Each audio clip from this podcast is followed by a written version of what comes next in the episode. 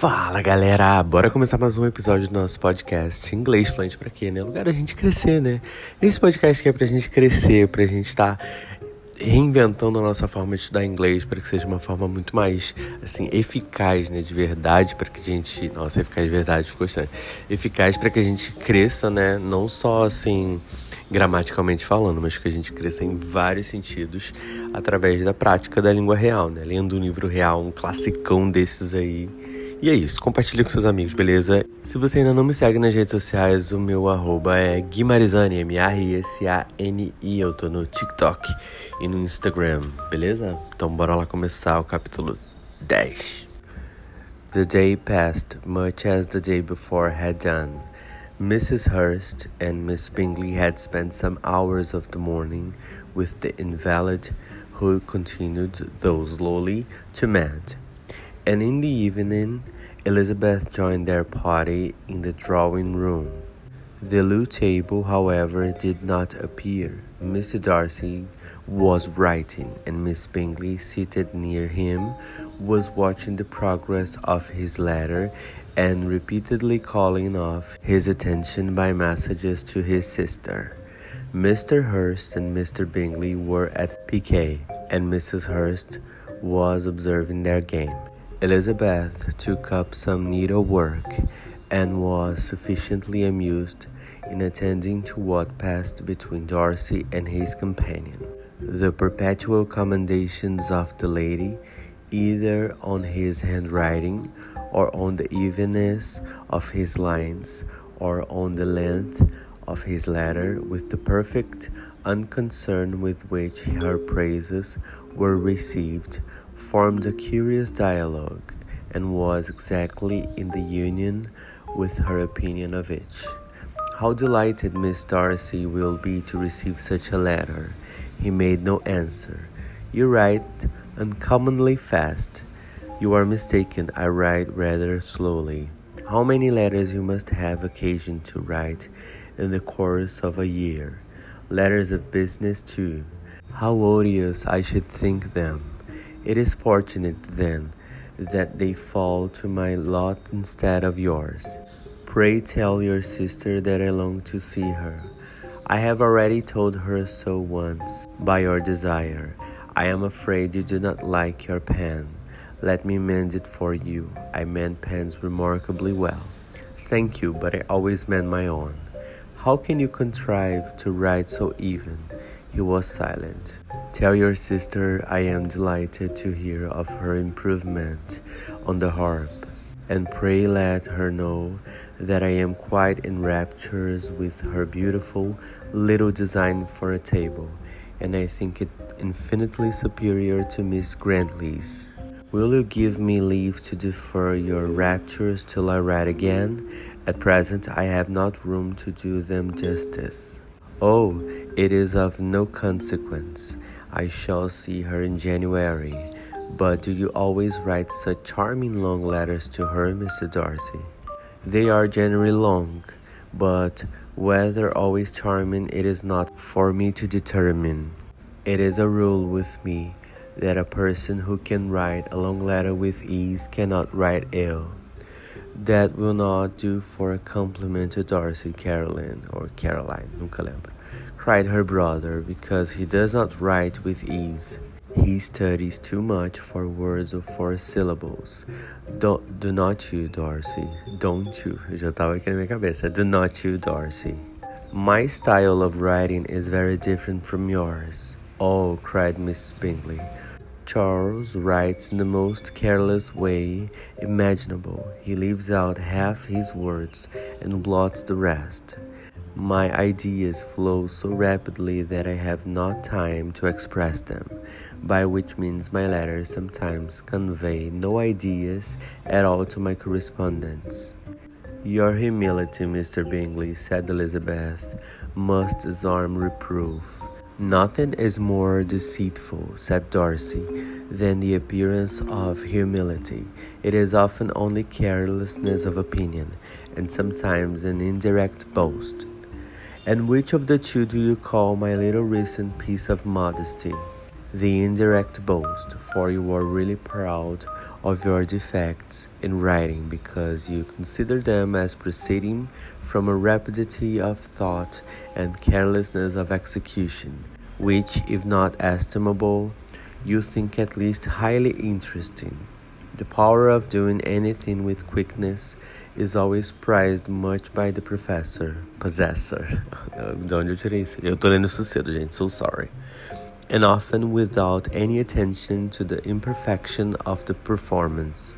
When you told Mrs. Bennet this morning that if you ever resolved upon quitting Netherfield, you should be gone in five minutes, you meant it to be a sort of panegyric of compliment to yourself, and yet what is there so very laudable in a precipitance which must leave very necessary business undone, and can be of no real advantage to yourself or anyone else? Nay, cried Bingley. This is too much to remember at night all the foolish things that were said in the morning, and yet, upon my honor, I believe what I said of myself to be true, and I believe it at this moment. At least, therefore, I did not assume the character of needless precipitance merely to show off before the ladies. I dare say you believed it, but I am by no means convinced that you would go that you would be gone with such celerity. Your conduct would be quite as dependent on chance as that of any man I know. And if, as you were mounting your horse, a friend were to say, Bingley, you had better stay till next week, you would probably do it, you would probably not go, and that another word might stay a month. You have only proved by this, cried Elizabeth, that Mr. Bingley did not justice to his own disposition. You have shown him off now much more than he did himself I am exceedingly gratified, said Bingley, by your converting what my friend says into a compliment on the sweetness of my temper. But I am afraid you are giving it a turn which that gentleman did by no means intend, for he would certainly think better of me if under such a circumstance I were to give a flat denial and ride off as fast as I could. Would Mr. Darcy then consider the rashness of your original intentions as atoned for by your obstinacy in adhering to it? Upon my word, I cannot exactly explain the matter. Darcy must speak for himself. You expect me to account for opinions which you choose to call mine, but which I have never acknowledged. Allowing the case, however, to stand according to your representation, you must remember, Miss Bennet, that the friend who is supposed to desire his return to the house and the delay of his plan has merely desired it, asked it without offering one argument in favor of its propriety. Pro- propriety. to yield readily, easily, to the persuasion of a friend is not merit with you.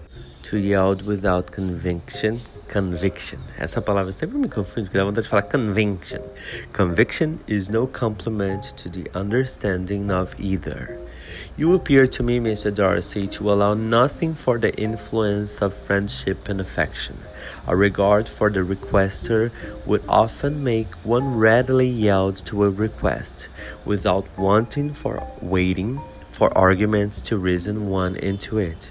I am not particularly speaking of such a case as you have supposed about Mr. Bingley. We may as well wait, perhaps, till the circumstance occurs before the discretion of his behavior thereupon. But in general, in ordinary cases between friend and friend, where one of them is desired by the other to change a resolution of no very great moment, should you think ill of that person for complying with the desire without waiting to be argued into it? Will it not be advisable before we proceed on this subject to arrange with rather more precision the degree of importance which is to appertain to this request, as well as the degree of intimacy subsisting between the parties? By all means, cried Bingley.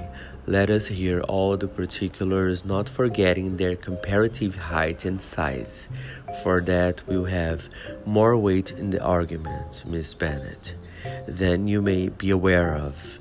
I assure you that if Darcy were not such a great tall fellow, in comparison with myself, I should not pay him half so much deference. I declare I do not know a more awful object than Darcy on particular occasions and in particular places, at his own house especially, and of a Sunday evening, when he has nothing to do.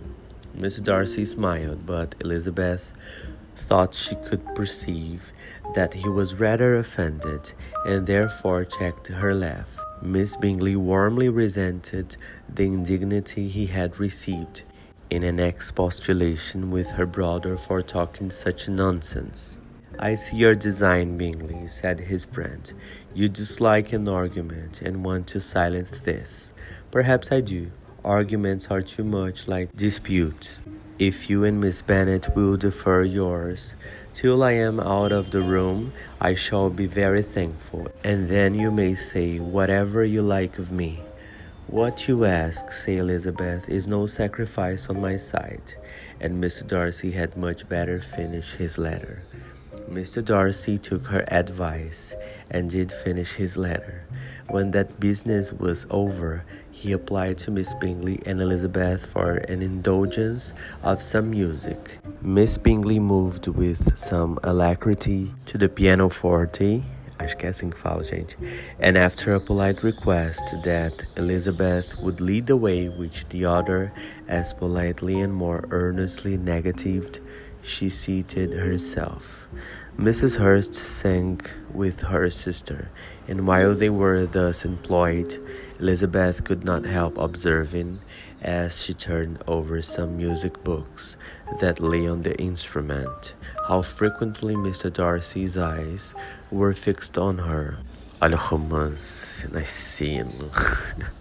She hardly knew how to suppose that she could be an object of admiration to so great a man, and yet that he should look at her because he disliked her was still more strange.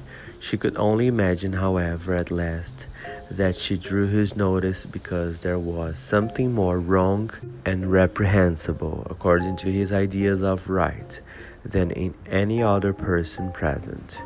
The supposition did not pain her. She liked him too little to care for his approbation.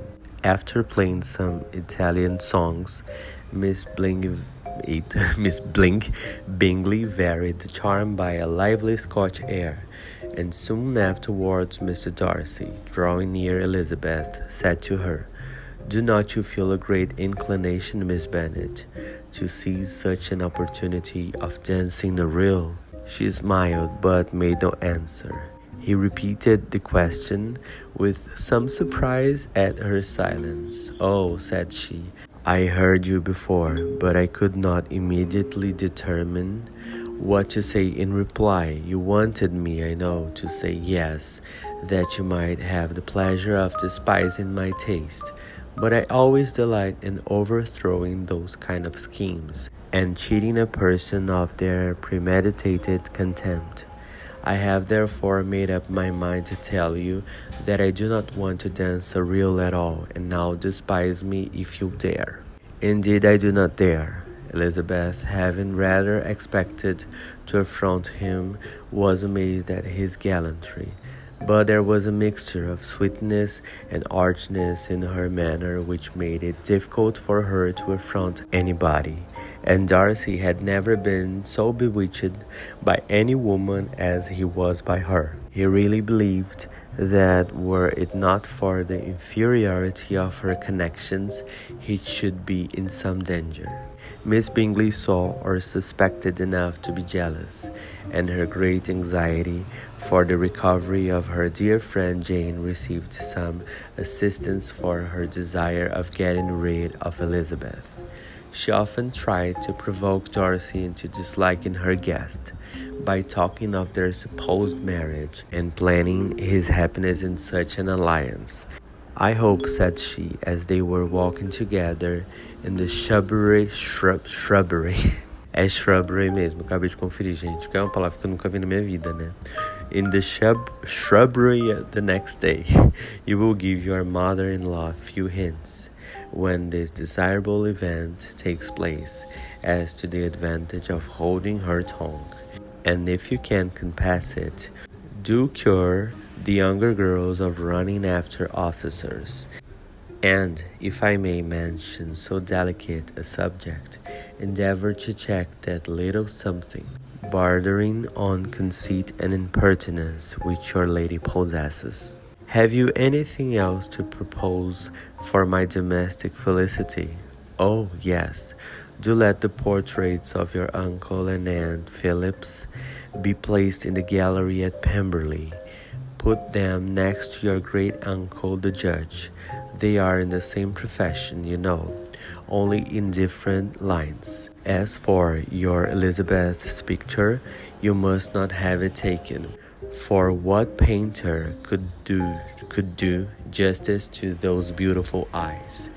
It would not be easy indeed to catch their expression, but their color and shape, and the eyelashes so remarkably fine, might be copied. At the moment they were met from another walk by Mrs. Hurst and Elizabeth herself. I did not know that you intended to walk, said Miss Bingley, in some confusion, lest they had been overheard. You used us abominably ill, answered Mrs. Hurst, running away without telling us that you were coming out. Then, taking the disengaged arm of Mr. Darcy, she left Elizabeth to walk by herself. The path just admitted three. Mr. Darcy felt their rudeness and immediately said, This walk is not wide enough for our party. We had better go into the avenue. But Elizabeth, who had not the least inclination to remain with them, laughingly answered, No, no, stay where you are. You are charmingly grouped, and appear to uncommon advantage. The picturesque would be spoilt by admitting a fourth. Goodbye. She then ran gaily off, rejoicing as she rambled about, in the hope of being at home again in a day or two. Jane was already so much recovered as to intend leaving her room for a couple of hours that evening. É isso aí, meus caros. Mais um, chegou a, a mais um fim de um capítulo e a gente se vê no capítulo 11, beleza? Um grande abraço e até a próxima. Valeu!